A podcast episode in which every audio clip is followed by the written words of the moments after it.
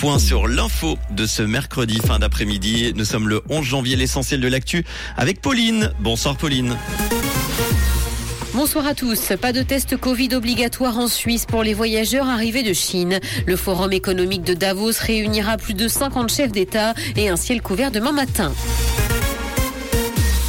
Pas de test Covid obligatoire en Suisse pour les voyageurs arrivés de Chine. Contrairement à ses voisins, le pays ne va pas rendre les tests Covid obligatoires pour les personnes en provenance de Chine. Le Conseil fédéral estime que la population helvète est suffisamment protégée contre les variants qui circulent et le risque d'apparition de nouveaux variants préoccupants n'est pas plus élevé en Chine qu'ailleurs.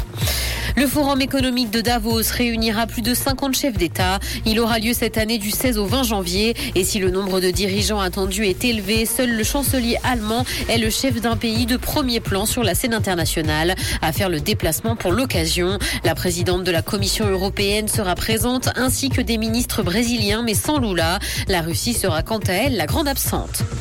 L'idée des impôts directement déduits du salaire n'a pas la cote en Suisse. Une commission nationale a rejeté la proposition de prélever directement sur salaire les impôts des travailleurs. Et ce parce que ça représenterait trop de travail supplémentaire. Cette proposition permettait aux entreprises de verser directement une partie du salaire mensuel brut aux différents services de contribution. Et ce pour éviter que des contribuables s'endettent avec des arriérés d'impôts.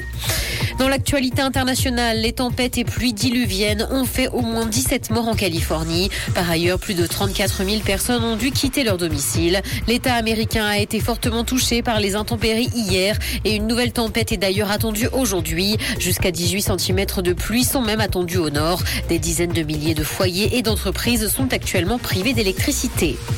Réalité virtuelle, Meta laisse tomber les utilisateurs de son premier casque Quest. La maison mère de Facebook va cesser les mises à jour logicielles pour l'appareil autonome commercialisé sous la marque Oculus. Les propriétaires de ce casque seront même privés de fonctions sociales dans Meta Horizon, la version immersive de Facebook. La firme ne se concentrera plus que sur les failles de sécurité critiques et ce uniquement jusqu'en 2024.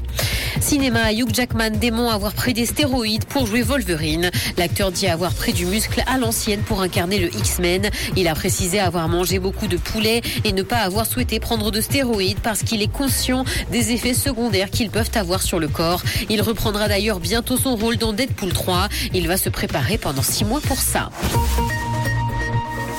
De la pluie est attendue ce soir et le ciel sera couvert demain matin. Côté température, le mercure affichera 4 degrés à Lausanne et Carouge, ainsi que 6 à Genève et Palinges. Bonne soirée à tous sur Rouge. C'était la météo, c'est Rouge.